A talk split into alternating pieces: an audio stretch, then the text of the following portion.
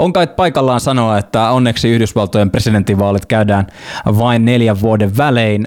Tämän kuluneen viikon ja miksei kuluneiden kuukausienkin aikana on varmasti teilläkin rakkaat kuulijat ollut erilaisia pelon yllätyksen, epätoivon ja ilonkin väristyksiä. Ja näin ollaan täällä ulkopoliittisessa podcastissa myöskin koettu Verkkolehden puolelta ollaan raportoitu useiden artikkeleiden muodossa tästä kuluneesta vaalikimarasta ja ajateltiin myös, että podcastin täytyy siihen tarrautua. Kutsuttiin studioon kolme aivan loistavaa asiantuntijaa paikalle kertomaan siitä, että minkälaiset vaalit me itse asiassa koettiin, minkälaisten narratiivien puitteissa edettiin kohti vaalipäivää, minkälaisten haasteiden edessä aloittava presidentti on ja mitä ihmettä tässä vaaliillan aikana oikein tapahtui.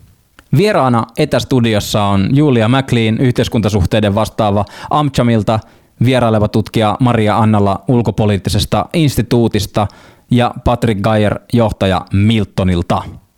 Mun nimi on Tuomas Lähteenmäki ja tämä on The Ulkopolitistin USAn vaalijakso.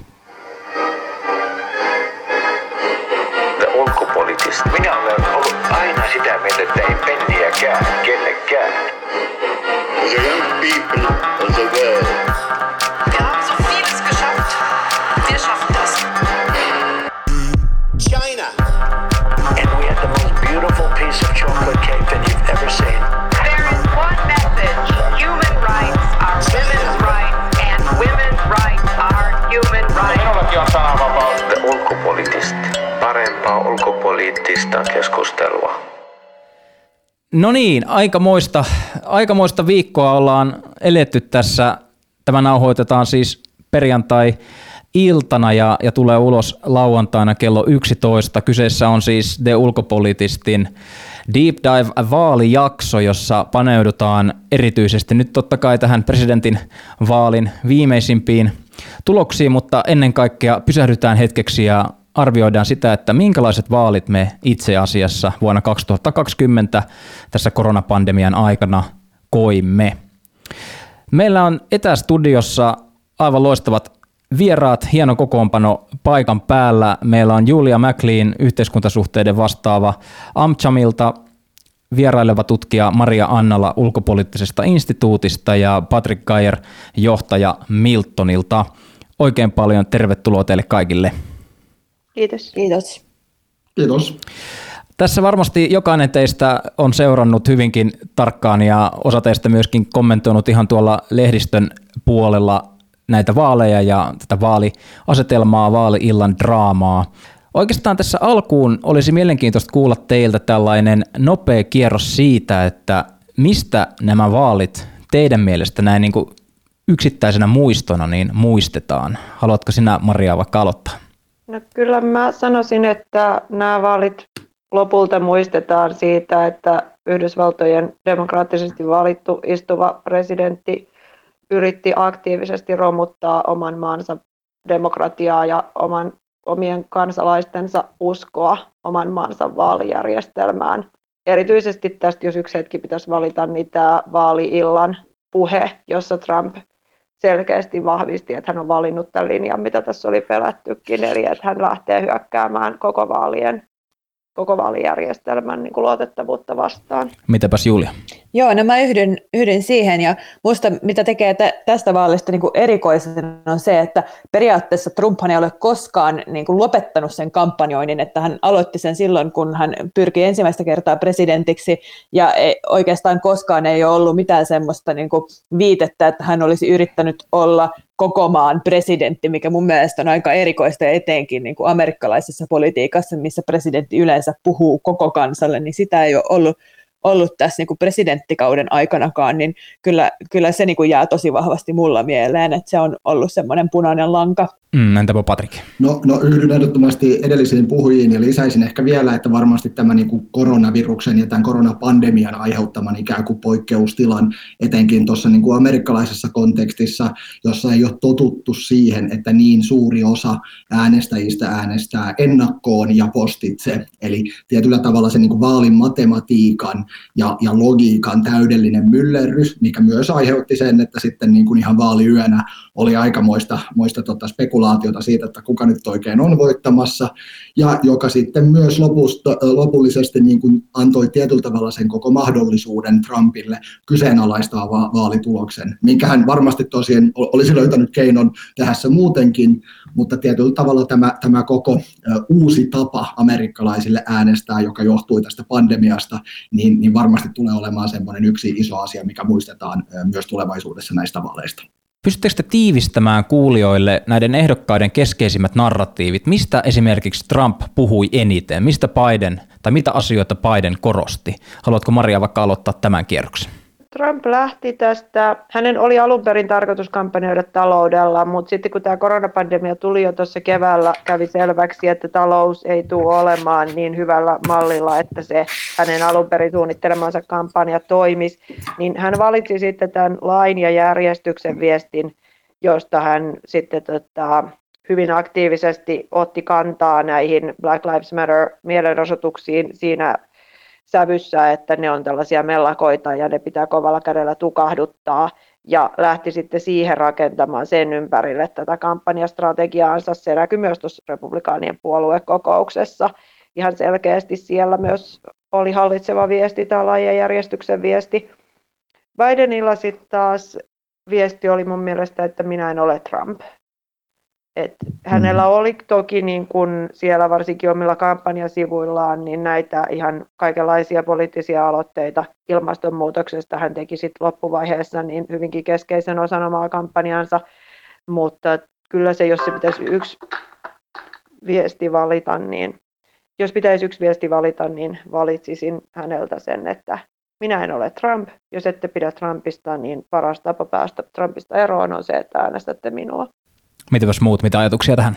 Ehkä niin kuin se Trumpilla keskeinen oli se just se pelon lietsominen ja, ja, ja kun hän puhui paljon sitä, sitä väkivallasta, niin, niin, niin taas niin kuin uhkaili sillä, että demokraatit haluaa viedä teidän aseet ja, ja teidän poliisia ja niin kuin kukaan ei nyt sitten, paitsi mä olen niin kuin tässä puolustamassa teitä, että et tavallaan sillä ratsasti, ratsasti aika paljon ja, ja tota, mun mielestä se on ehkä niin kuin kans semmoinen poikkeusjuttu siitä Bidenin kampanjasta, että, että, että hän juuri ratsasti niin paljon sillä, että hän ei ole Trump ja, ja oikeastaan niin kuin, kyllä, kyllä, kyllä niitä otettiin niitä poliisipointseja esille, mutta ei ne, ihan, ei, ei ne niin kuin jäänyt tavallaan kenelle niin paljon mieleen kuin ehkä se että, tota, yhtenä voisi nostaa toi terveydenhuolto ja, ja vähän semmoinen niin usko tulevaisuuteen, mutta et mitään semmoisia niin suuria konkreettisia tulevaisuuden suunnitelmia ei ehkä niin kuin esitetty, paitsi se, että, että ei ole Trump.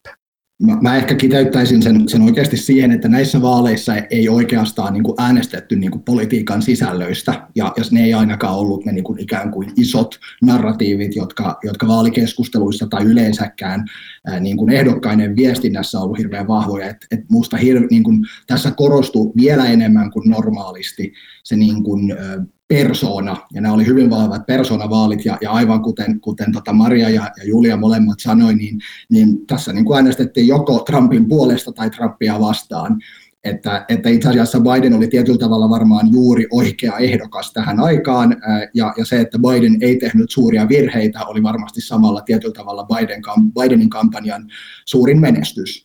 Mm. Mä luulen, että missä tahansa niin kuin muussa kontekstissa niin Biden olisi hävinnyt nämä vaalit, että et ilman, ilman koronapandemiaa ja ilman sen niin kuin aiheuttamaa ahdinkoa Trumpin kampanjalle, niin, niin tota, tulos olisi voinut näyttää hyvin erilaiselta.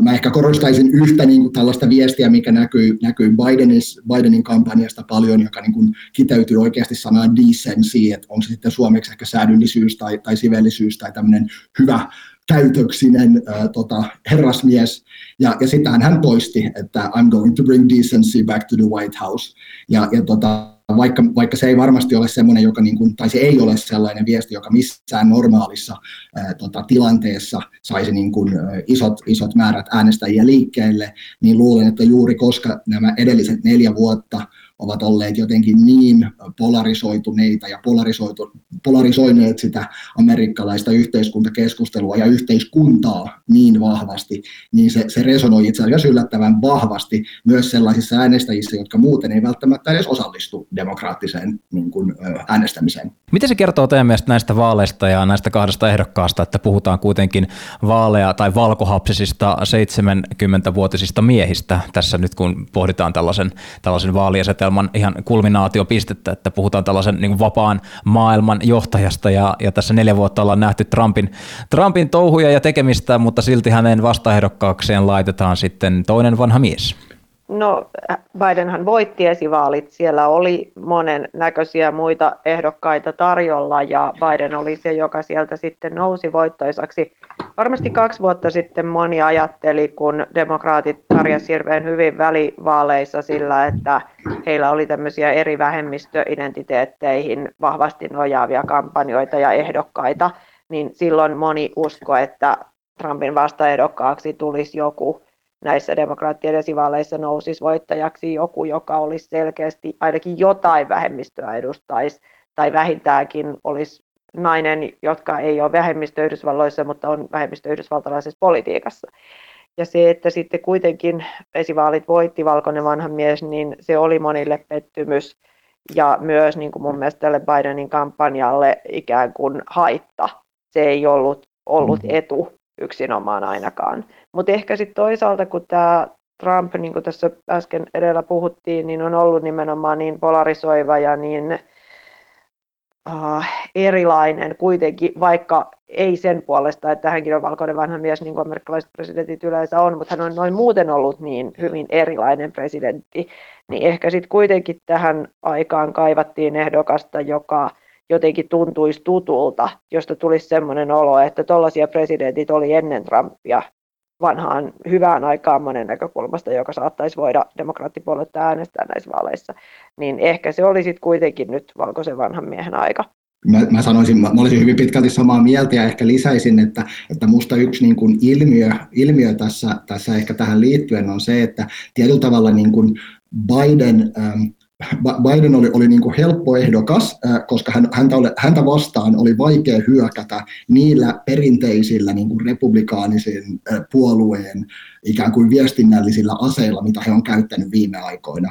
Eli, eli se, että Bidenin, niin kuin, se ei ehkä välttämättä johdu hänen, hänen siitä, että hän on, on vanha valkoihoinen mies, juuri nyt, mutta se johtuu ehkä siitä, että historiallisesti, vaikka Biden on ollut politiikassa kohta 50 vuotta, niin, niin itse asiassa häntä vastaan, koska hän on valkoihoinen mies ehkä osittain, niin häntä vastaan ei ole hyökätty niin paljon aikaisemmin, että hänellä ei ollut niin kuin samaa bagagea kuin Hillary Clintonilla esimerkiksi neljä vuotta sitten. Mä en itse asiassa usko, että, että neljä vuotta sittenkään se välttämättä johtui suoraan siitä, että ihmiset meni äänestämään ja ne ei ollut niin kuin valmiit äänestämään naista, vaan se johtui enemmänkin siitä, että republikaanipuolue oli hyökännyt niin kuin 20 vuotta vuotta sekä Clintoneita että Hillary Clintonia vastaan, ja, ja se ehkä johtuu sitten osittain niin kuin heidän, heidän misogyniastaan, mutta, mutta ei ehkä itse vaaleissa. Ja mä luulen, että tässä oli tämmöinen tietyllä tavalla täydellinen myrsky demokraateille, ja, ja vaikka kukaan ää, ei osannut ennustaa ainakaan, kun esivaalit alkoi, niin itse asiassa tässä saattoi kyllä olla, olla juuri näihin vaaleihin sopiva ehdokas, vaikka,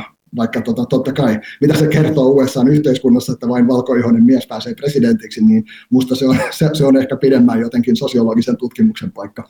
Joo, ja tässä ei ainakaan voitu hyökätä si- sitä vastaan niin kuin Bidenia, että hänellä ei olisi sitä kokemusta, että, että tavallaan eh, niin kuin siinä olisi ollut toisella kandidaatilla just, just va- vaikeaa tota, pärjätä näihin republikaanien eh, hyökkäyksiin aivan, aivan eri tavalla kuin sit semmoinen, joka on ollut näin pitkä, pitkään vallassa ja, ja tavallaan myöskin niin kuin kaikki, kaikki nämä luurangot kaapeissa niin oli, oli, ne tiedostettiin. Ja kyllähän Trumpin kampanja, kampanja yritti vähän, vähän tota, hyökätä ja käyttää niitä, mutta se ei, se ei sit ollut verrattuna niihin Trumpin ää, skandaaleihin niin suuria luurankoja, että se olisi mitenkään purru ää, niin, näihin äänestäjiin, niin, niin siinä tosiaan olen ihan samaa mieltä, että, että, että siihen suhteen Biden oli, oli hyvä, hyvä tota, veto demokraateilta. Eli voiko siis tästä vetää johtopäätöksen, että tässä koronapandemian aikana tämä Trumpin kampanjatiimi ja se niiden pääviesti, mikä heillä oli, niin se rasitti tätä,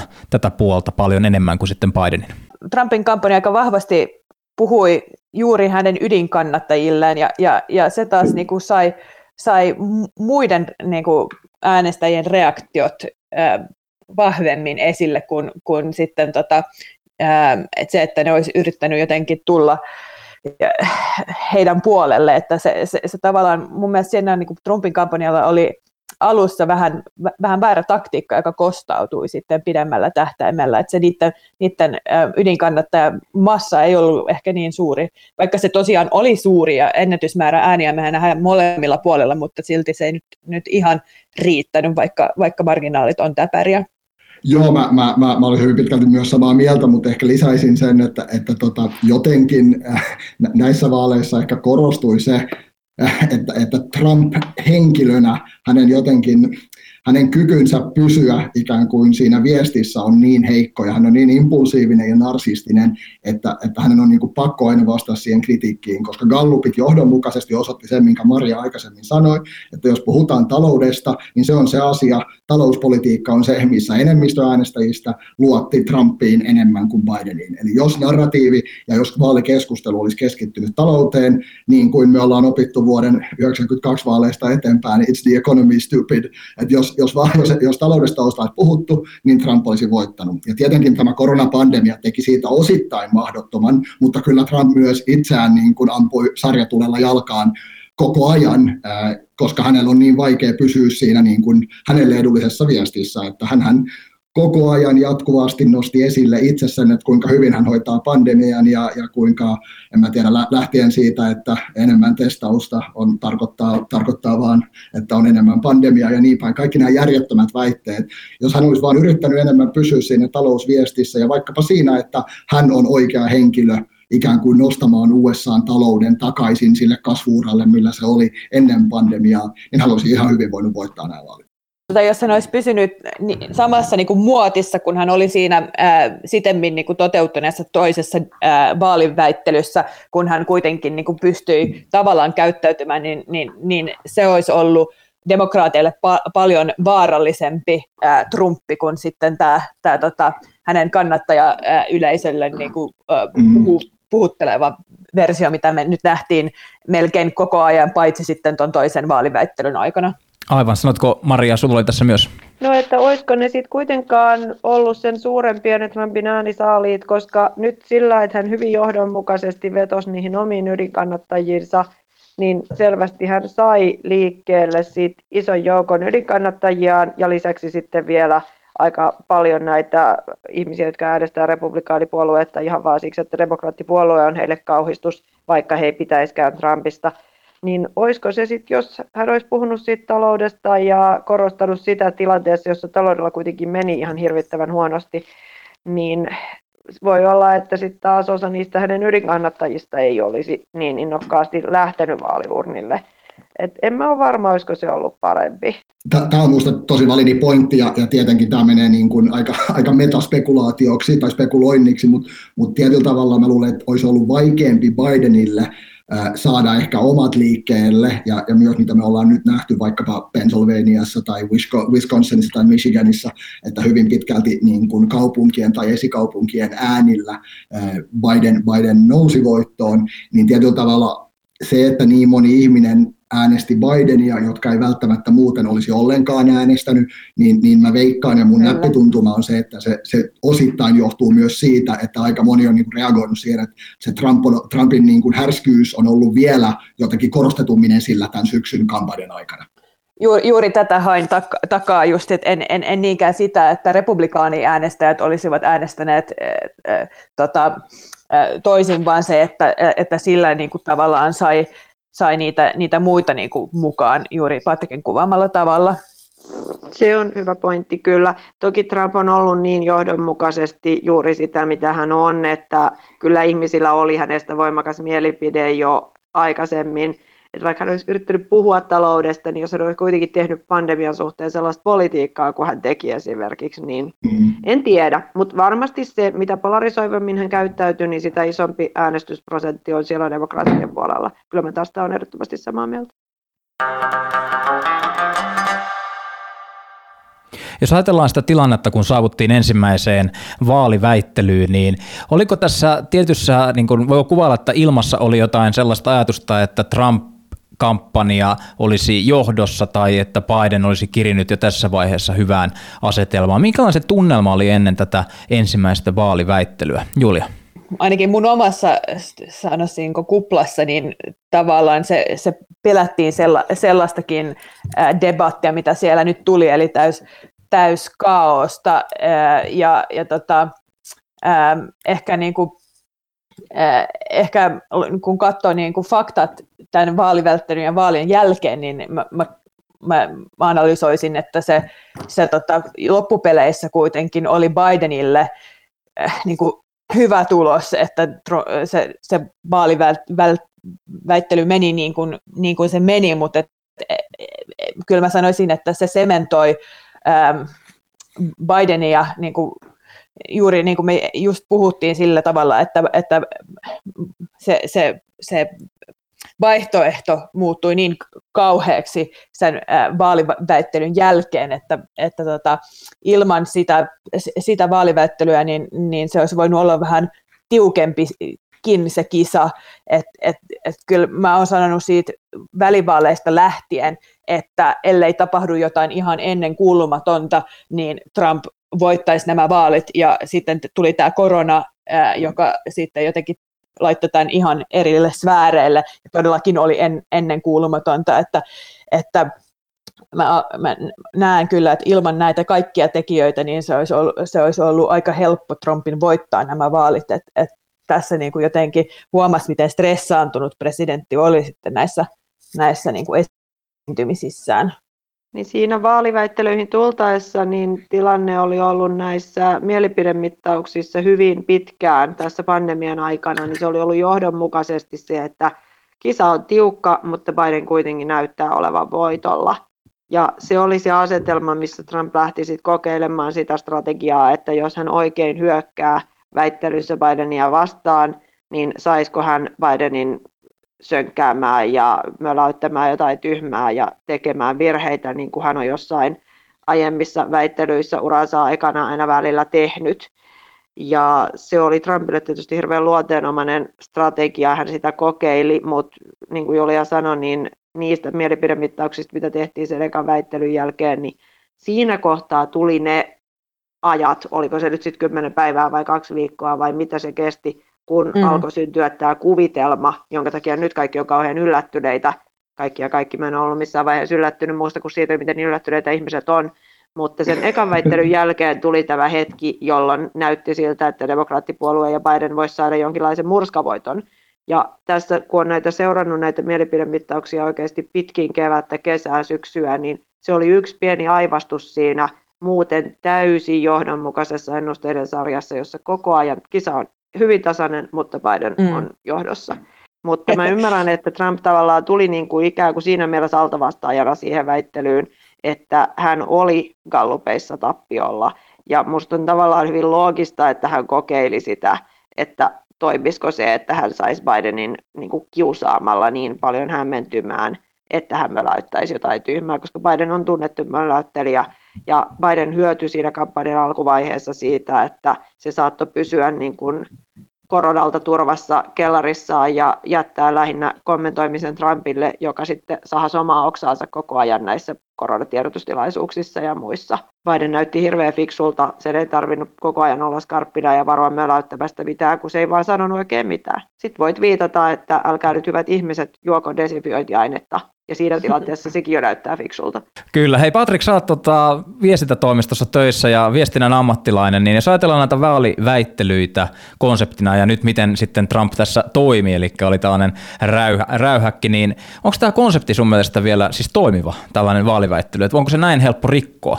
No musta, musta ihan rehellisesti niin näistä koko, koko niin kuin väittelyistä on tullut itse asiassa jo, jo kauan aikaa sitten ää, aikamoinen niin kuin teatteri. Että eihän siinä ole kyse aidosti mistään poliittisesta debatista tai keskustelusta ei ole ollut pitkään aikaan, vaan siinähän molemmat käytännössä puhuu omilleen. Eli, eli ehkä, ehkä itse asiassa lukuun ottamatta Donald Trumpia, joka, joka nyt vaan puhui, ää, välillä vaikea tietää kenelle. Mutta tota, jos, jos katsotaan niin kuin viimeisiä, viimeistä vaikka 20 vuoden niin kuin aikakautta, ikään kuin modernia aikakautta, kun, kun vielä niin kuin sosiaalinen media on, on noussut suurempaan rooliin, niin tietyllä tavallahan se, mitä kampanjat hakee, on itse asiassa muutama niin kuin asia. Ne hakee noista debateista sen, että A, ei tehdä mitään suurta virhettä. Se on oikeasti se ensimmäinen. Se on niin kuin ensimmäinen strateginen pointti on defensiivinen. Ei haluta tehdä virhettä. B on se, että saa hyvät niin sanotut soundbiteit, saa hyvät niin kuin one-linerit sanottua, jotka, joista on helppo tehdä somevideoita ja muuta, jotka saa niin kuin itse laitettua nettiin ja jotka uutiset voi pyörittää. Eli sellaisia lyhyitä klippejä, joita on helppo, helppo niin kuin jakaa eteenpäin ja, ja pienimmissä osissa sitten saada niin kuin ihmisten eteen. Ja, ja tämä, niin kuin, tämä on tehnyt siitä oikeasti, että se on niin kuin näennäiskeskustelua, joka on oikeasti vain yksisuuntaista viestintää omalle yleisölle. Niin, niin mun mielestä nämä pitäisi niin täysin räjäyttää. Ää, ja sitten sit ehkä se semmoinen yksityiskohta, millä mä haluaisin muuttaa, niin on se, että ää, vaikka mä, mä todella paljon arvostan toimittajia, niin, niin se ei ole aina niin, että uutisten lukija ja toimittaja on se paras moderaattori. Nämä on niin kuin kaksi mm. hyvin erilaista osaamista ja, ja tota, niin kuin kompetenssia, niin mä ehkä kaipaisin sitä, että sen sijaan, että meillä on niin kuin tunnetut TV-kasvot vetämässä näitä, niin mä haluaisin niin kuin ammattimoderaattorin, joka aidosti vaatisi vastauksia, jolloin Niinpä. sitten myös, myös niin kuin voitaisiin enemmän haastaa ehdokkaita. Että nämähän, on, nämähän on itse asiassa ehdokkaille sillä tavalla aika kilttejä nämä, nämä väittelyt. Että, että eihän niin kuin Trump vastannut yhtäkään kysymykseen mun mielestä kumma, kummassakaan väittelyssä. Sulla oli Maria tässä näin huomio että, että kun oli tämä varapresidenttiehdokkaiden väittely, niin Pence, jota pidetään niin kuin mestarillisena väittelijänä, niin osoitti, että minkälaista se on se mestarillinen väittely nimenomaan siinä, että hän ei edes teeskennellyt vastaavansa niihin kysymyksiin. Hän saattoi aivan suoraan sanoa, että, että Kiitos kysymyksestä, mutta jos sopii, jatkaisin vielä tästä edellisestä aiheesta. Ja sitten hän käytti sen koko keskeytymättömän kaksi minuuttia siihen, että hän puhui täysin muusta. Et yleensä nyt kuitenkin ehkä jotenkin edes joku siltä vedetään siihen niin, että näennäisesti luodaan illuusio, yritetään luoda mukavasti, että vastattaisiin kysymykseen niin kuin sitten taas tota, esimerkiksi tässä väittelyssä Harris teki. Ei hänkään vastannut aina, mutta hän edes teeskenteli vastaavansa. Mutta se oli minusta jotenkin niin kuin kuvaava tätä koko väittelyinstituutiota kohtaan se, että, että Pence vaan niin kuin ihan suoraan sanoi, että kiva kysymys, vastaa nyt eri kysymykseen, ja sitten se alkoi vaan vastata eri kysymykseen. Et kyllä se jo jotain mm. uudistamista kaipaisi se formaatti sitä, että olisi puolet vähemmän kysymyksiä ja varattu aikaa sille, että moderaattori vaan vääntää ja jankkaa ja jankkaa ja kysyy uudestaan sitä kysymystä, mihin ei ole vastattu. Joo, ehkä ni, nämä väittelyt, ne ajaa ehkä enemmän asiansa, vaikka mä myöskin olen uudistamisen puolella näissä niin kuin esivaaleissa, kun haetaan sitä puolueen omaa kandidaattia, missä niin kuin tavallaan jo kaikki, se yleisö on demokraatteja tai republikaaneja ja pitää löytää se oikea ehdokas juuri, juuri tälle presidenttikisalle, niin silloin ne, ne semmoiset perinteiset linjapuheet ehkä tehoaa paremmin, mutta et, et juuri, juuri tämmöisissä tämmöisessä vaalissa, missä, missä juuri niin kuin Maria oli sanonut, niin nämä, tilastot on ollut niin staattisia niin pitkään ja ihmiset on jo päättänyt, että mitä, ne, ja, mitä ja ketä ne äänestää, niin tuollaiset niin tuollaiset väittelyt, niin ne, ne ei paljasta mitään uutta eikä niin kuin generoi niitä, niitä sohvalle jääneitä äänestäjiä mitenkään urnille. Et, et, et siinä tarvitsisi joku lightning round tai joku tämmöinen vähän, vähän niin kuin, äh, haastavampi versio, jossa voisikin tulla jotain uutta ja inspiroivaa. Tässä välissä olisi itse asiassa mielenkiintoista kuulla teidän ajatuksia näistä running mateista ylipäätään, niin kuin Kamala Harrisista tai, tai Pencestä yli, niin kuin tällaisena kumppanina tässä, tässä vaali, vaalikierroksella, vaalityössä, niin kumpi teidän mielestä näistä oli näkyvämpi tai onnistuneempi hahmo? No me puhuttiin tuossa aikaisemmin siitä, että nämä on vanhoja valkoisia miehiä, nämä pääehdokkaat. Mun mielestä Harrisin valinta oli hyvin tärkeä ihan sen vuoksi, että piti saada joku siihen tiimiin, joka ei ole valkoinen vanha mies, joku, joka vetoaisi siihen vähemmistö, niihin kaikkiin demokraattien äänestäjiin, joille on tärkeää, että he itse identifioituu johonkin vähemmistöön ja he haluaa kokea, että he äänestää puoluetta, joka on vähemmistöjen asialla sekä yleisesti että mielellään vielä heidän vähemmistönsä edu, edustaja, tai niin kuin heidän vähemmistönsä asialla erityisesti, niin se saatiin aikaan sillä, että valittiin sitten tämmöinen Aisa-pari, joka on sekä nainen että maahanmuuttaja vanhempien lapsi, että aasialais-amerikkalainen, että musta, niin tässähän tuli niin kuin valtavan monta vähemmistökorttia pelatuksi kerralla. Minusta se niin kuin Pence on, on, on niin kiinnostava hahmo, koska silloin, silloin kun, kun tota, Trump valittiin ensimmäiselle kaudelle, niin puhuttiin niin paljon siitä, että, että jos Trump vanhempana miehenä vaikka sattuisikin kuolemaan, niin silloin se pahin pelko on, että Penceistä tulisi presidentti. No sitten kun Trump käyttäytyy niin kuin hän käyttäytyi, niin, niin, niin se ta- tavallaan pelko hävisi, että sitten sit Pence nyt ei vaan ollut mikään in, kovin innostava tyyppi, että hän nyt vaan oli siellä, mutta se on, se on kiinnostava, mi, millainen kaari häne, hänellä on ollut tavallaan varapresidenttinä, että et ehkä niin kuin, itse Biden aloitti äh, mu, niin kuin se, semmoisen kauden, että varapresidentit yli, ylipäätään ehkä näkyykin vähän enemmän sen, sen kansallisen ähm, tota, median ulkopuolella, että Biden oli hieman tunnetumpi näiden niin kuin muiden presidenttien verrattuna myös ulkomailla, että et, et tavallaan ehkä tämä, varsinkin nyt kun me nähdään, jos me nähdään Biden presidenttinä, niin, niin ää, varmasti niin kuin Harriksella tulee olemaan vähän ää, isompi rooli, ää, kun pres- varapresidentillä on ollut aikaisemmin tavallaan luomaan sitä tulevaisuutta demokraattipuolella, koska nekin tarvitsee uutta verta, ja sehän oli semmoinen yhteinen teema näissä esivaaleissa, että miten tämä puolue myöskin uudistuu, niin, niin nyt tavallaan heillä on uskottava tapa tehdä se Kamala Harriksen kanssa, ja sitten miten muita profiileja he pystyvät nostamaan hänen rinnalleen mä, mä, mä sanoisin, että, että oikeasti jos, jos niin kuin yhdistää, jos miettii, että mikä oli niin kuin varapresidenttien rooli tai, tai ehdokkaiden rooli tässä, näissä vaaleissa, niin mä sanoisin, että se oli hyvin rajallinen. Mä uskon, että vaikutus itse, itse vaalitulokseen, eh, se, että, että oli, olisiko Pensin sijasta ollut joku toinen valkoihoinen tota, vanhempi republikaanimies tai Härriksen sijaan joku toinen vähemmistöä edustava nainen, niin mä en usko, että se välttämättä olisi hirveästi muuttanut, muuttanut vaalitulosta missään. Perinteisesti on ajateltu niin, että varapresidenttiehdokkaat valitaan jotenkin strategisesti niin, että ne edustaa jotain tiettyä osavaltiota, jotta ikään kuin sen osavaltion voittaisi, mutta tästä on nyt luovuttu aika pitkälti tästä ajattelutavasta ja musta ihan, ihan oikein niin, en enää usko, että sillä olisi sellaista, sellaista vaikutusta. Ja Pensestähän puhuttiin, että 2016 hänen roolinsa oli tietyllä tavalla olla niin kuin validaattori etenkin uskonnolliselle oikeistolle, että hei, kyllä se Trumpihan oikeasti on meidän puolella, mutta muusta niin kuin viimeisen neljän vuoden aikana on kyllä tullut ihan ilmiselväksi, että kyllä se uskonnollinen oikeisto on ihan niin kuin sitä Trumpin ydinkannattajaporukkaa, että en mä usko, että, että ikään kuin Spenceä tarvittiin enää siihen niin kuin validaattorirooliin, ja sitten taas Harriksen kohdalla, niin mä olen samaa mieltä Julian kanssa, että varmasti siinä on sitä tiettyä niin kuin tuleva, tulevaisuuskuvaa ja tulevaisuustarinaa rakennettu, että Harris on se tuleva presidentti ja hän varmasti alkaa tekemään niin kampanjaa enemmän tai vähemmän heti, kun tulos selviää. Mutta on se myös vähän hassua, että, että Harris, joka taitaa olla noin 55-vuotias, on niin kuin puolueen tulevaisuus. Että kyllä se USA-politiikka on kuitenkin aika erilaista kuin Suomen politiikka, missä neljä viidestä hallituspuolueen puheenjohtajasta on, on niin kuin alle 35 tai mitä, mitä se nyt tällä hetkellä onkaan. Tota, kyllä se maailma on aika erilainen siellä Pohjois-Amerikassa.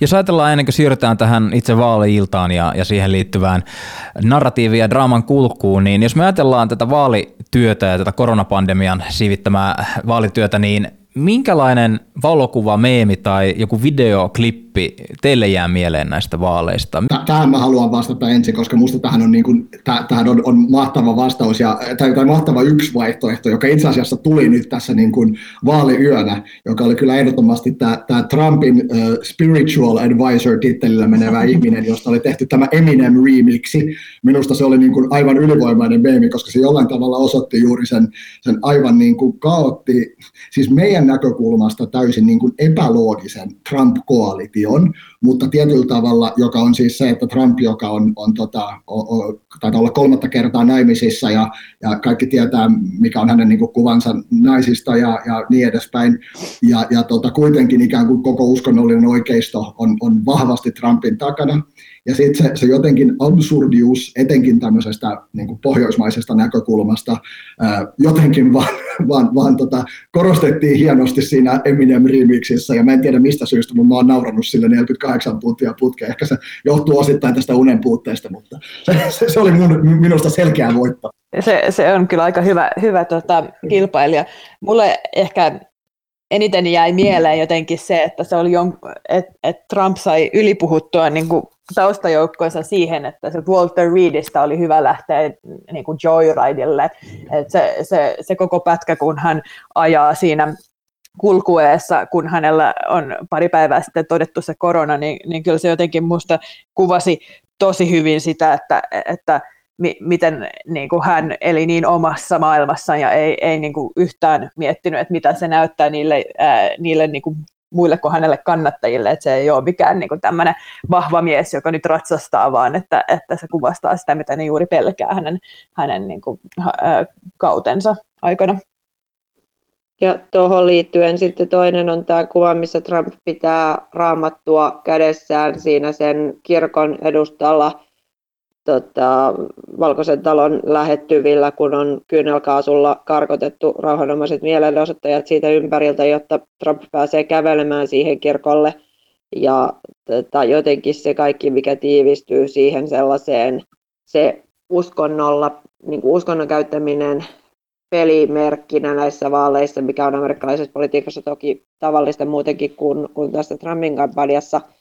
Ja se Trumpin tämä lajijärjestyksen ajatus siitä, että niitä vaan siellä kyydalkaasulla näitä rauhanomaisia mielenosoittajia hätyytellään ja koko se sen tilanteen absurdius, se, että pitää kirkon eteen mennä seisomaan valokuvaa varten tuommoisessa tilanteessa, tuommoisella niin kuin manööverillä, niin se on myös sellainen yksi kuva. Aivan. Tota noin niin, siirrytään sitten seuraavaan, seuraavaan osioon ja puhutaan tässä itse, itse vaaliillasta ja, ja siihen liittyvästä etenemisestä. Oliko nyt niin, että, että tässä kun me tultiin, tultiin tähän, tähän tiistain vaali, vaalihetkeen, niin oliko kyseessä niin, sanotus, niin sanotusti tämmöinen nail-biter tilanne, että, että tämä tiedettiin etukäteen, että tulee olemaan, olemaan hyvin, hyvin tarkka kisa, tiukka kisa?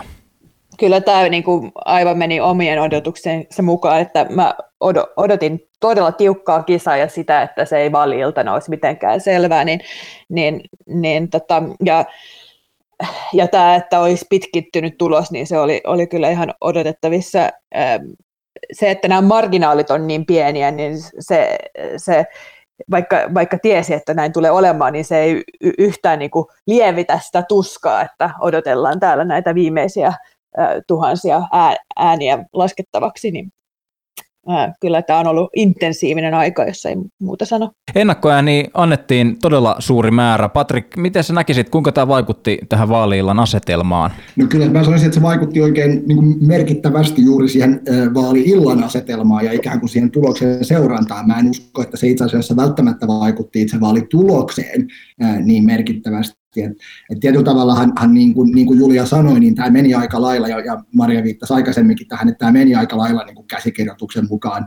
Jos, jos laittaa Googleen niin kuin sanaparin Red Mirage, niin sieltä löytyy niin kuin sadottain artikkeleita viimeisten, ku, mm. viimeisiltä mm. kuukausilta, jossa niin kuin nimenomaan ennustetaan tätä, tätä tota skenaariota, mikä tässä juuri nyt on, on toteutunut. Eh, niin sinänsä se itse skenaario ei varmasti ollut mikään yllätys, mutta se, että, se, että nimenomaan meni niin, että Trump oli niin kuin kuukausien ajan toistanut omille omille kannattajilleen, että postiäänestys on niin kuin rigged, siinä on, on, se on niin kuin vilpillistä, sitä kannattaa välttää. Ja, ja sehän tietyllä tavalla johti siihen, että hänen omat äänestäjänsä eivät äänestäneet ennakkoon tai, tai postiäänillä. Ja, ja mä luulen, että siinähän oli ihan niin kuin strategia taustalla. Syy oli tietenkin se, että Trump voi tehdä sen, minkä hän nyt tekeekin, eli taistelee näitä postiääniä vastaan oikeudessa. Sitten kuinka hyvä tai huono oikeudellinen strategia on, se on, niin se, mä, mä en ole tarpeeksi, tarpeeksi pätevä niin kuin juristi arvioimaan mm. sitä, mutta kuitenkin tämä oli ihan selkeästi se strategia, ja siihen se, se meni myös. Me nähdään nyt, kun, kun on se, ollaan seurattu näitä tulos, tulos, tulosten tota, laskentaa, niin, niin kyllähän nimenomaan kun postiääni tulee viimeisinä, niin siis, siis jos jotkut niin kuin, Pennsylvaniassa, kun tuli, tuli nyt, nyt juuri ennen, ennen tota, tätä meidän nauhoitusta, se viimeisin, viimeisin batch-ääniä, niin siinähän niin kuin Biden oli saanut 89 prosenttia niistä äänistä. Eli nehän on niin kuin todella korostetusti demokraattiääniä. Ne on aina ollut ennakkoäänet, mutta nyt ne on vielä yhä enemmän. Ja se on, se on musta ihan suoraa seurausta siitä, että Trump kuukausia puhui siitä, että se järjestelmä on jotenkin vilpillinen. To, niin, niin sillä tavalla se varmasti vaikutti siihen asetelmaan juuri niin kuin, kuin tota, Trump osittain oli jopa suunnitellut. No oikeastaan jos ajattelee tätä, että tämä Red Mirage-keskustelu ja, ja sitten aina käsikirjoituksen mukaisuus, niin silti kun itse, itse seurasin, en toki yöllä herännyt, mutta yritin seurata sillä tavalla skarpisti sitä, niin kuitenkin ehkä se on median käyttäytymis- ja toimintalogiikan mukaistakin, mutta, mutta tuli siis sellainen fiilis siinä koko ajan, että tämä voi kääntyä kummin päin. Kyllähän se voi kääntyä kummin vain. Silloin kun kisa on tiukka, niin se aidosti voi kääntyä kummin vain ja, ja se täytyy pitää mielessä. Että ei, niitä niin kuin, ei sitä voi tavallaan, voi ajatella ikään kuin, että on analyyttisiä perusteita olla niin kuin, pitää todennäköisenä jompaa kumpaa vaihtoehtoa, mutta se on myös hirveän olennaista siinä demokratiassa ja siinä tavalla järjestelmässä, jota media ja kommentaattorit useimmat haluaa ylläpitää ja jota taas Trump, Trump yrittää horjuttaa, niin on se, että ei tehdä hätiköityjä johtopäätöksiä, vaan odotetaan, lasketaan äänet, sitten julistetaan voittaja, kun siinä määrin ääniä on laskettu, että se on selvää, kuka voittaa. Ja kyllä tässä on semmoinen niin kuin ihan hyvin inhimillinen toive, että pitäisi saada heti tietää noin vastaukset. Ja, ja, ja se on ymmärrettävää, mutta että valitettavasti tämä järjestelmä ei toimi sillä tapaa, että sen voisi laittaa semmoiseen suoma, suomalaisen vaalijärjestelmän muotiin, että, että äänestetään ja sitten saada nopeasti se tulos, koska näin se ei vaan toimi Yhdysvalloissa ja se on hyvä muistaa, että, että se, me, ollaan, me puhutaan eri maasta ja järjestelmät toistaiseksi ei kukaan mitään löytänyt mitään oikeita merkkejä vaalivilpistä, tässä nyt vaan on se se, juuri se puoli, että koska marginaalit on niin tiukkoja ja me niin haluttaisiin tietää, että mitä se tulos on, mutta ne on tiukkoja ja pitää vaan odottaa, että ne, ne lasketaan ja, ja se, se, että se kestää niin kuin meidän mielestä pitkään, niin, niin se ei ole mikään yllätys, jos tietää, miten nämä vaalijärjestelmät eri, eri osavaltiossa toimii, koska niillä on aikaa virallisesti laskea monet valtiot jopa ensi viikkoon. Että jos olisi selvempi ja suurempi erotus ehdokkaiden välillä, niin sillä ei olisi yhtä suuria vaikutuksia, koska pystyisi jo ennustamaan, että miten päin ne kääntyy. Mutta koska nyt lasketaan ihan viimeiseen ääneen asti, niin, niin silloin, silloin joudutaan odottaa, että, että ne ehtii laskea. Ja kyllähän halutaan, että ne lasketaan kunnolla. Mä, mä korostaisin tässä ehkä niin kuin kahta pointtia, joka toinen on tietenkin se, että tämä on myös osittain, niin kuin, ähm, mediahan haluaa niin kuin hyvän draaman kaaren.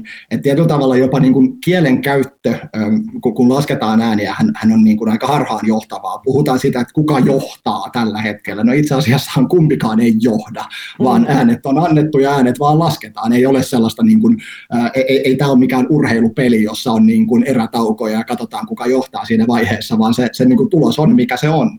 Ja sitten tuosta vaalijärjestelmästä ehkä se mun toinen pointti, mä, mä samaa mieltä Julian kanssa, mutta mä korostaisin myös sitä, että sen lisäksi, että, että siellä vaikka äänestetään Pennsylvaniassa taisi olla parikymmentä asiaa, josta äänestettiin ja sen takia se, se laskeminenkin kestää pidempään ja, ja postiääneissä oli hirveän monimutkaiset järjestelmät, mutta se syy, että nämä, nämä venyy, niin mä muistuttaisin sitä, että se ei johdu siitä, että amerikkalaiset niin kuin vaali, vaali tota, virkailijat olisi jotenkin epäkompetentteja tai, tai niin kuin epäpäteviä, vaan se on kyllä ihan niin kuin by design, not by flow. Eli tämähän on osittain ihan suoraa seurausta niin kuin republikaanien vuosikymmeniä kestäneestä niin kuin johdonmukaisesta prosessista, jolla halutaan marginalisoida äänestäjiä, koska mitä vähemmän äänestäjiä, niin yleensä se on ollut, ollut niin kuin parempi republikaaneille. Et tietyllä tavalla on, on, on myös hyvin monessa osavaltiossa tarkoituksella rakennettu monimutkainen vaalijärjestelmä. Ja vielä sitten tämä pandemia täytyy myös muistaa, että kyllä Yhdysvalloissakin on totuttu siihen, että vaaliyön aikana tiedetään, kuka on presidentti. Tämä on poikkeuksellista myös amerikkalaisille. He ei ole tottunut odottamaan näin pitkään, että he saa tietää, kuka vaalit voitti. Se oli ihan poikkeus tämä vuoden 2000, kun tuli tätä uudelleenlaskentaa ja oikeustaistelua. Bushin ja Gorin välillä, mutta normaalisti amerikkalaisissa presidentinvaaleissa tiedetään vaaliyönä voittaja. Ja sitähän Trump on käyttänyt tässä yhtenä argumenttina, kun hän on puhunut, että tässä on tätä huijausta ja vilppiä, niin hän on vedonnut ikään kuin siihen, että vaaleissa kuuluu tulla tulos silloin vaaliyönä, ja jos ei tule, niin silloin muka se kertoisi siitä, että on jotain hämärää tapahtunut. Ja sitten taas on ollut niin kuin valtavat kansanvalistuskampanjat suorastaan medialla ja erilaisilla asiantuntijoilla ja muilla siinä, että on juttua jutun perään tehty siitä, että näissä vaaleissa tulos ei tule heti, se johtuu tästä pandemiasta, se ei johdu vaalivilpistä, vaan se johtuu tästä pandemiasta. Et sitä on täytynyt niin kuin todella terottaa ihmisten mieliin, koska oli niin ennakoitavissa, että jos Trump häviää, niin hän tekee tämän tämmöisen, että hän alkaa väittää, että tässä on tätä vilppiä tapahtunut. Seuraat siis The Ulkopolitistin vaalikeskustelua täällä studiossa keskustelemassa Julia McLean, yhteiskuntasuhteiden vastaava Amchamista, vieraileva tutkija Maria Annala ulkopoliittisesta instituutista, Patrick Kajer, johtaja Miltonilta. Niin, Maria, voitaisiin oikeastaan tuon äskeisen kommentin siltana kyseistä sinulta sellaista, että kun ajatellaan tätä vaalitulosta ja, ja sitä laskemista, niin minkä ihmeen takia Trump julistautui voittajaksi niin aikaisessa vaiheessa? No se oli osa just tätä hänen strategiaa, mitä hän oli, niin kuin tuossa Patrick taisi mainita jo aikaisemmin, niin ihan selkeästi rakentanut jo niin kuin tässä monen kuukauden ajan sillä, että hän puhui johdonmukaisesti aina kun hän sai tilaisuuden ja välillä ilman tilaisuuttakin, niin siitä, että nämä postiäänet mukamas olisi huijausta tai että tähän liittyisi nyt jonkinlainen suuri vaara laajamittaisesta vaalivilpistä. Hän petasi sillä sitä, että jos hän ei voita, niin hänellä on tämmöinen niin kuin mahdollisuus säilyttää kasvonsa, eli luoda hämmennystä, epäselvyyttä, kaaosta niin, että ei synny sellaista kuvaa, että on nyt vain yksiselitteisen selvää, että hän hävisi ja toinen voitti, vaan että niin kuin hänen kannattajat ja ne, jotka haluaa häntä tukea, niin voi ajatella ja väittää, että hän tosiasiassa voitti ja tämä, häneltä riistettiin vääryydellä tämä voitto. Ja se oli osa sitä, se koko puhe, minkä Trump piti silloin vaaliyönä, niin se oli yksi odotuksen mukainen askel tässä pelissä, jonka hän oli jo ihan tehnyt näkyväksi kauan ennen kuin kukaan antoi ensimmäistäkään ääntä. Siinä sekoitettiin niin kuin hyvin samanlaisella tavalla kuin mitä käyttää muun muassa Breitbart ja nämä muut tämmöiset disinformaatiota, poliittista disinformaatiota levittävät mediaksi tekeytyvät verkkosivustot Yhdysvalloissa, niin heillä on tämä sama resepti, jota Trump käytti tässä puheessaan, eli otetaan tosiasioita, otetaan puolitotuuksia ja sitten otetaan ihan suoranaista puhdasta sepitettä. Yhdistetään näitä kaikkia semmoisella tavalla, että se vetoaa tunteisiin ja sisältää viestin, jonka se oma ydinporukka haluaakin kuulla ja uskoa. Tämä on menestyksekäs resepti ollut näille oikeistosivustoille ja Trumphan oli Steve Bannonin kanssa välillä läheisissä väleissä ja Bannon hänen neuvonantajanaan toimi niissä ensimmäisissä vaaleissa. Sitten me välit on viidentyneet, mutta opit on nämä jääneet. Eli, eli tota, tällä tämmöisellä oikeistomedian, mä oon kutsunut niitä disinformaatiokudelmiksi, tämmöinen verkko kudotaan näistä mainitsemistani aineksista ja sillä on aika paljon tehoa ja valtaa. Ja Trump on nyt saanut sitten aika monia amerikkalaisia, niitä jotka muutenkin tykkäs hänestä ja kannatti häntä valmiiksi, niin uskomaan, että nyt on jotain pahemman kerran mennyt pieleen ja tapahtunut joku suuri vääryys näissä vaaleissa. Ja minusta ehkä, ehkä tuohon tohon lisä, lisä, lisä, lisäisin vielä sen, että, että tässä niin kuin, tätä strategiaa kannattaa pitää myös silmällä nyt, kun, kun mennään tästä eteenpäin, koska tämä strategiahan ei pääty tähän. Et itse mm. asiassahan he, he luultavasti on ollut tosi tietoisia siitä, että, että Trump ainakin hyvin suurella todennäköisyydellä tulee häviämään niin kuin virallisesti nämä vaalit. Eli nythän on ollut jo niin kuin kevästä asti rakennettu niin kuin etenkin Pennsylvaniassa, joka tiedettiin, että se tulee olemaan vaankeli osavaltio, niin on rakennettu jo niin kuin ihan sitä juridista pohjaa erilaisten oikeusprosessien kautta, jolla Trump voisi saada jopa, jopa niin kuin pahimmassa tapauksessa siis osavaltiokongressin esittämään, että, että tulos on vilpillinen, ja, ja heidät nimittämään niin kuin omia valitsijamiehiään. Eli tässähän niin kuin spekuloidaan sellaisilla skenaarioilla, mitkä on aikaisemmin pidetty käytännössä aina sitten 1870-luvun, jos muistan oikein, on pidetty niin kuin täysin, täysin epä, epä tota, realistisina, niin tietyllä tavalla nyt, nyt voi olla sellaiset tilanteet edessä, että mä, mä, niin kuin, mä korostaisin tässä, että vaikka, vaikka Biden voittaa ja saa enemmän valitsijamiehiä, niin se ei ole niin kuin tämän tarinan tai tämän taistelun loppu, että tämä niin sanottu transition period tästä aina tuonne tammikuuhun, niin siinä on hyvin monta sellaista vaihetta, jotka niin kuin perustuu vahvasti normistoon eikä oikeasti niin kuin vahvoihin lakeihin, ja se lainsäädäntö on aika harmaata ja epäselvää. Niin tässä voi vielä tapahtua aika monta dramaattista käännettä ennen kuin Joe Biden vannotaan ää, tuota, presidentiksi 20. päivä tammikuuta. Joo, kyllä mä tarttuisin tuohon, että siinä on just perustuslaissa on ihan valtavia aukkoja, et siinä tota, on juurikin tämä mekanismi, että osavaltioilla on perustuslain mukaan oikeus, niiden ei tarvitsisi edes järjestää vaaleja ollenkaan, vaan osavaltiot vois vaan valita siellä ne osavaltion vaalein valitut poliitikot, just kongressia vastaavat osavaltiotason lainsäädäntöelimet, niin niillä olisi oikeus vaan valita, että kuka saa ne meidän osavaltion valitsijamiehet. Ja nyt sitten, jos riittävästi luodaan sellaista kuvaa, että nämä vaalit on ihan kaos ja sekamelska ja kukaan ei tiedä, kuka oikeasti voitti, kun on niin paljon epäiltyjä vaalivilppiä ja muuta, niin vuodettujen tietojen mukaan yksi osa tätä Trumpin, Trumpin strategiaa olisi se, että sitten nämä niin kuin just vaikka Pennsylvaniassa nämä republikaanipoliitikot, jotka siellä on osavaltiotasolla vallassa, niin päättäisi sivuuttaa koko vaalituloksen ja lähettää sitten vaan valtakunnalliseen kongressiin kirjeellä valistajan miesäänet, jotka olisi Trumpin puolella. Mutta se, mikä tekee tästä äärimmäisen niin kun, mielenkiintoisen ja Yhdysvaltojen demokratian kannalta vaarallisen tästä strategiasuunnitelmasta, jos semmoinen on, on se, että se perustuslaki on tosiaankin siltä osin hyvin, hyvin puutteellinen, että siellä ei ole esimerkiksi yksiselitteisesti selvennetty sitä, että kuka siellä osavaltiotasolla sanoo viimeisen mm. sanan siitä, että kenelle ne osavaltion valitsijamiehet menee, jos vaaleja ei järjestetä. Ja tätä, esimerkiksi Pennsylvaniassa niin kuvernööri on sitten taas demokraatti. Joten mm. tätä, jos nämä republikaanit todella tekisivät sen siellä osavaltion lainsäädäntöelimessä, että he päättäisivät lähettää nämä valitsijamiehet vaalituloksesta piittaamatta, jotka äänestäisivät Trumpia, niin sitten taas tämä kuvernööri voisi koska se proseduuri menee niin, että kuvernööri sinetöi sen kirjekuoren, joka lähetetään sinne valtakunnan kongressiin. Niin kuvernööri voisikin sinetöidä eri kuoren. Hän ei sinetöisi tätä kuorta ollenkaan, vaan hän sinetöisi sen kuoren, johon hän olisi itse laittanut sitten taas aivan eri valitsijamiehet, miehet, sellaiset, jotka äänestäisivät Joe Bidenia.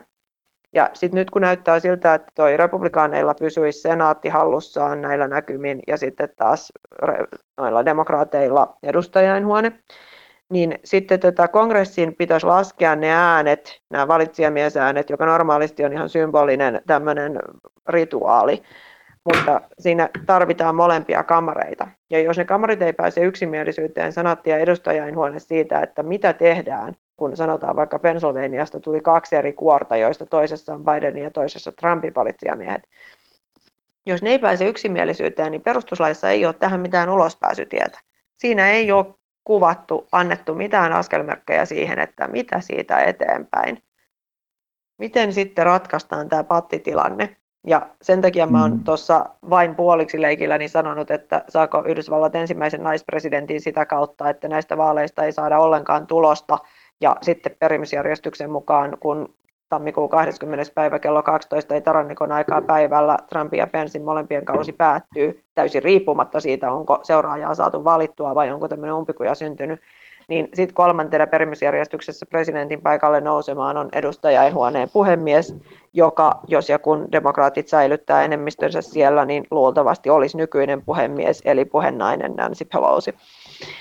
Tämä on tavallaan niin kuin sille on helppo nauraa tälle skenaariolle ja se on kaukaa haettu, mutta sitten toisaalta just nyt se ei ole niin kaukaa haettu, koska Trump on nyt jo osoittanut sen, että hän aikoo hän aikoo ennemmin kuin hyväksyä tappiota, niin hän aikoo ryhtyä kaikenlaisiin demokratiaa horjuttaviin keinoihin taistellakseen tästä vähintäänkin kasvojensa säilyttämisestä, jolle jopa siitä, että hän saisi jollain konstilla vielä sen voiton itselleen junailtua.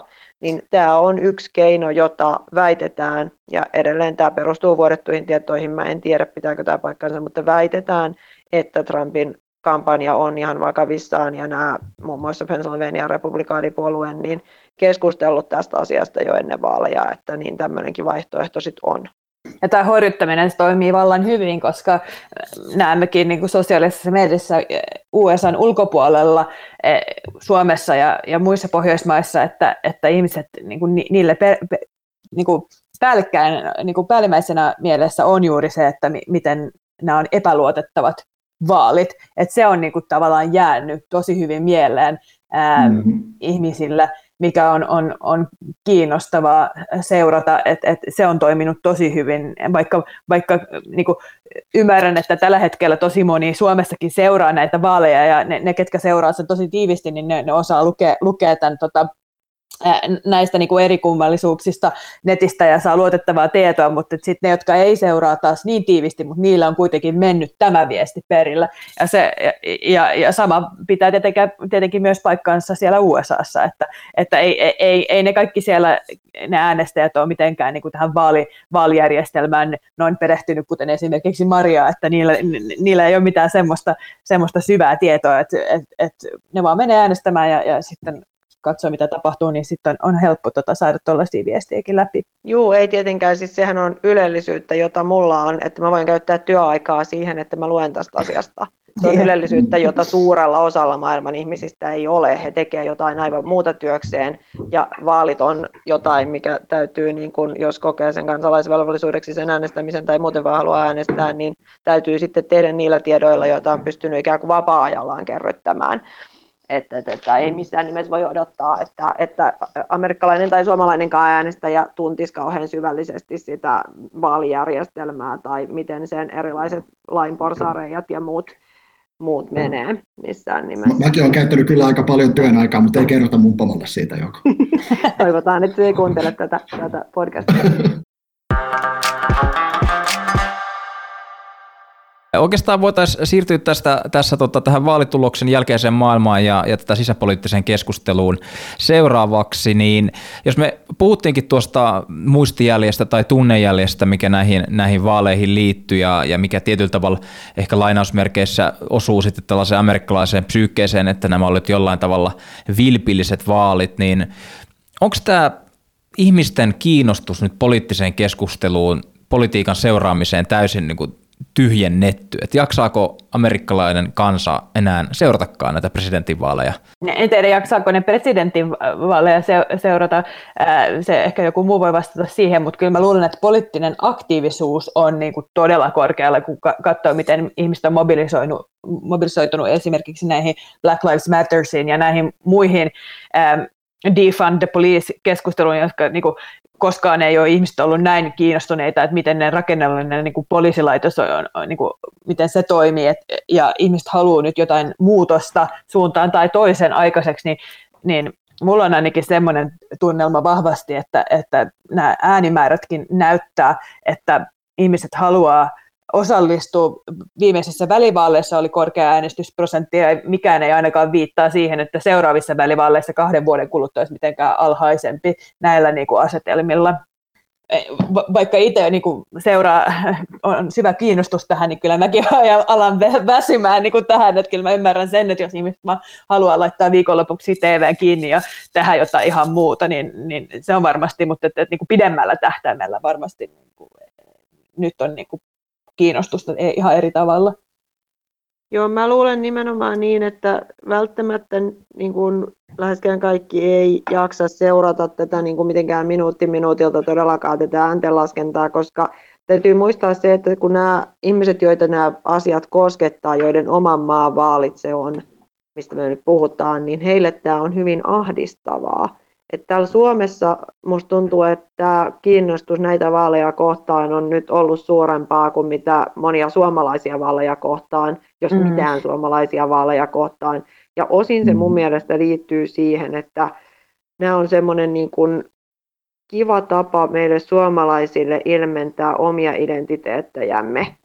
Tämä on Kyllä. selkeä kahtiajako, tässä on helppo valita puolensa, ei tarvi miettiä mitään näitä poliittisten ohjelmien yksityiskohtia, koska ne ei vaikuta meidän elämään kuitenkaan juuri Kyllä. mikään Mm. niistä.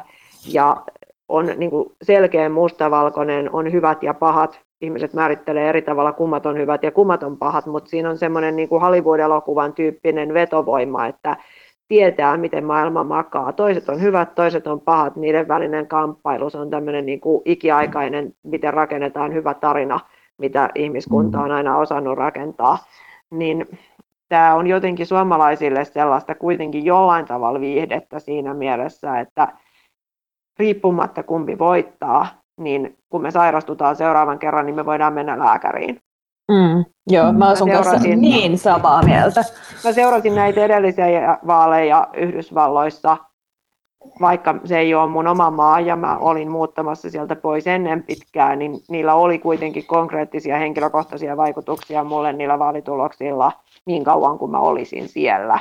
Niin kuin esimerkiksi sille, että minkälaisen sairausvakuutuksen mä voisin saada seuraavalle vuodelle.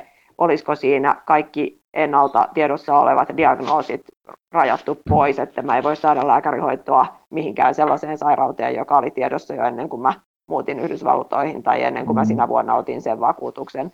Tällaisilla asioilla on ihan valtava merkitys, koska Yhdysvalloissa lääkärihoito on niin kallista, että jos se joku asia putoaa sen vakuutuksen ulkopuolelle, niin siihen ei käytännössä. Mä olisin sitten lentänyt Suomeen, mutta niillä amerikkalaisilla ei ole sitäkään vaihtoehtoa.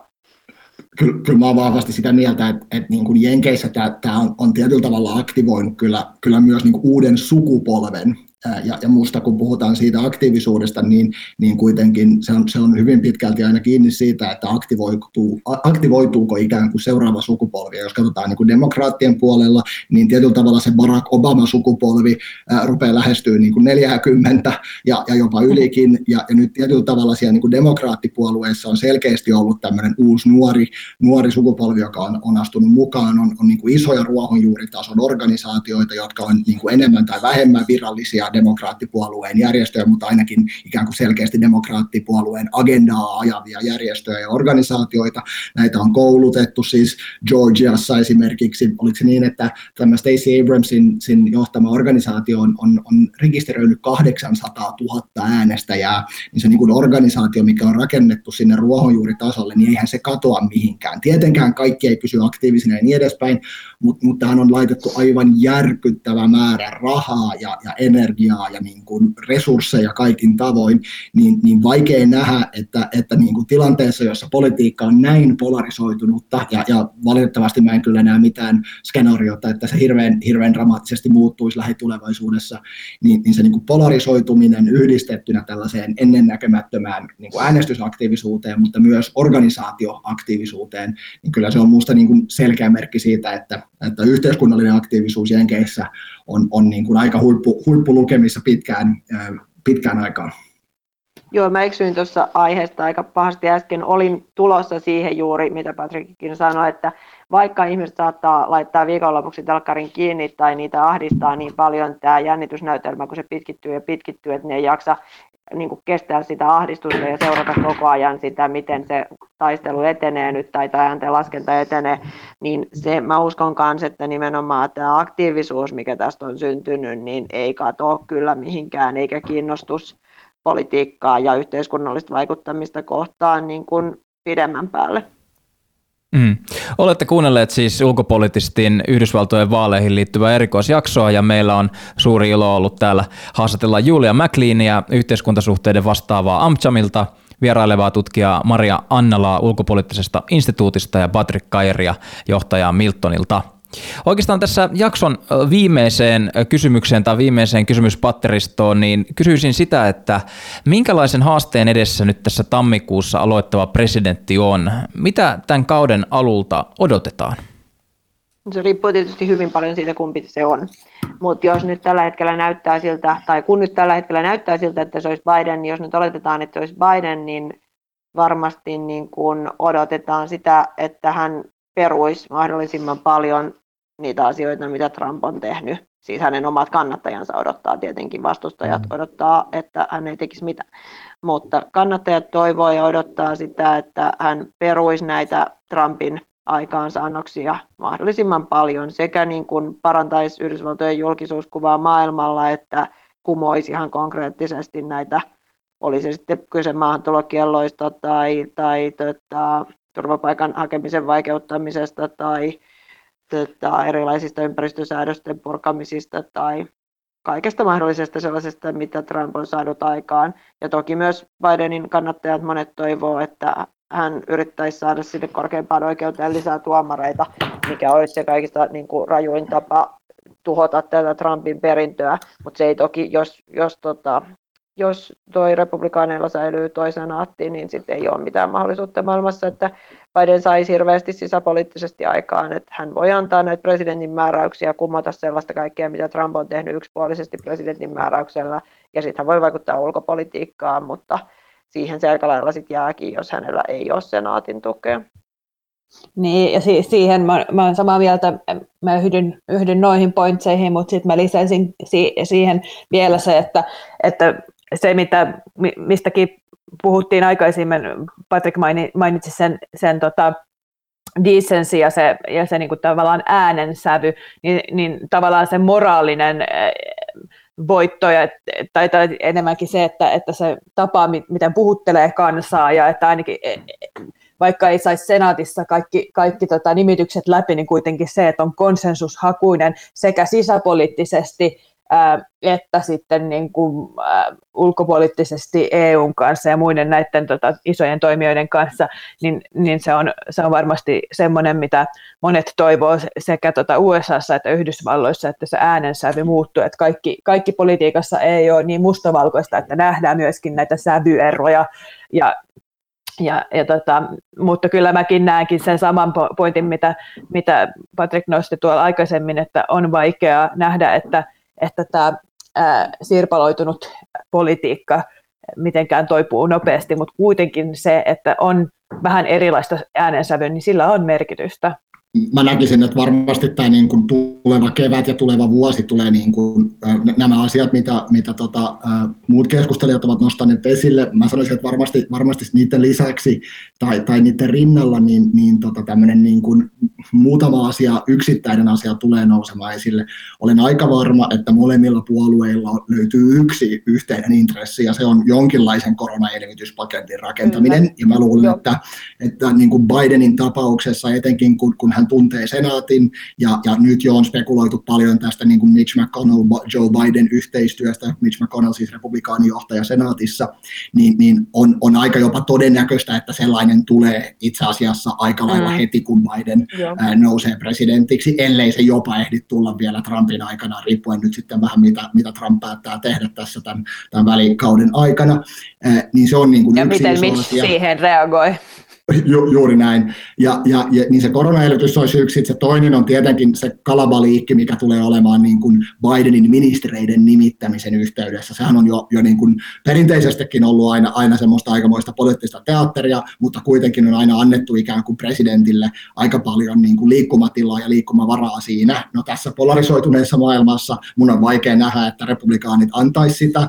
Ja mm. sitten taas Bidenilla on semmoinen jotenkin tuntuu olevan semmoinen hyvin perustavanlaatuinen tarve olla niin kuin sillan rakentaja ja olla semmoinen konsensuspoliitikko ja presidentti, niin mä luulen, että hän tulee esittämään aika moderaatit ehdokkaat, aika maltillisia ehdokkaita mm. omaan, omia ministereitä. Siellä tulee olemaan varmasti jopa republikaaneja ministereinä.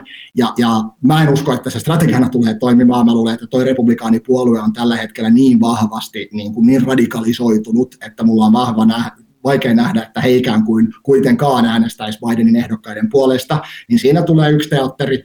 Ja sitten mä luulen, että se kolmas, kolmas iso asia tulee olemaan kyllä se KV-puoli, koska se on se ainoa asia, missä niin kuin presidentillä on todella, todella laajat toimivaltuudet. Niin me tullaan nähdään, niin kuin Biden on jo sanonut, Pariisin ilmastosopimukseen, USA tulee liittymään Iranin ydinasesopimukseen, NATO Naton muita jäseniä tullaan vakuuttamaan siitä, että USA on taas mukana johtamassa NATOa ja niin edelleen ja niin edelleen. Eli tämä niin kansainvälisen yhteistyön ja kansainvälisten instituutioiden vahvistaminen, ehkä tässä tilanteessa jopa tärkeimpänä itse asiassa maailman terveysjärjestö WHO, niin, niin tota, tämä tulee olemaan tämmöinen iso, koska, koska se on myös niitä harvoja asioita, missä Biden voi saada selkeitä voittoja.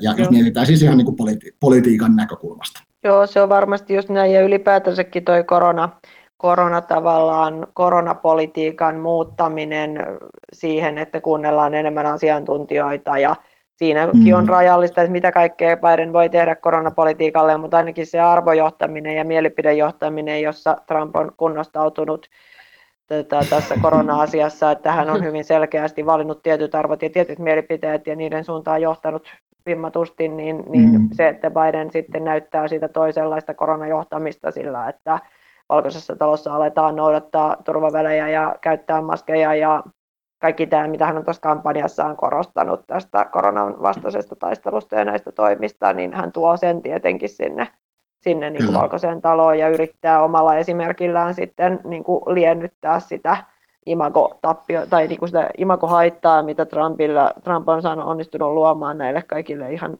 tieteeseen perustuville järkeville varotoimille, niin kuin maskeille. Toki siitä seuraa vaan se, että se poteroituu lisää, koska tuota, Bidenin vastustajat sitten edelleen kokee, että he ei voi käyttää maskia, koska Biden käyttää maskia, että ei se mm. siitä niin mihinkään parane, mutta siinä varmasti tulee sellainen näkyvä muutos kuitenkin siinä, että miten valkoisessa talossa toimitaan tämän asian suhteen.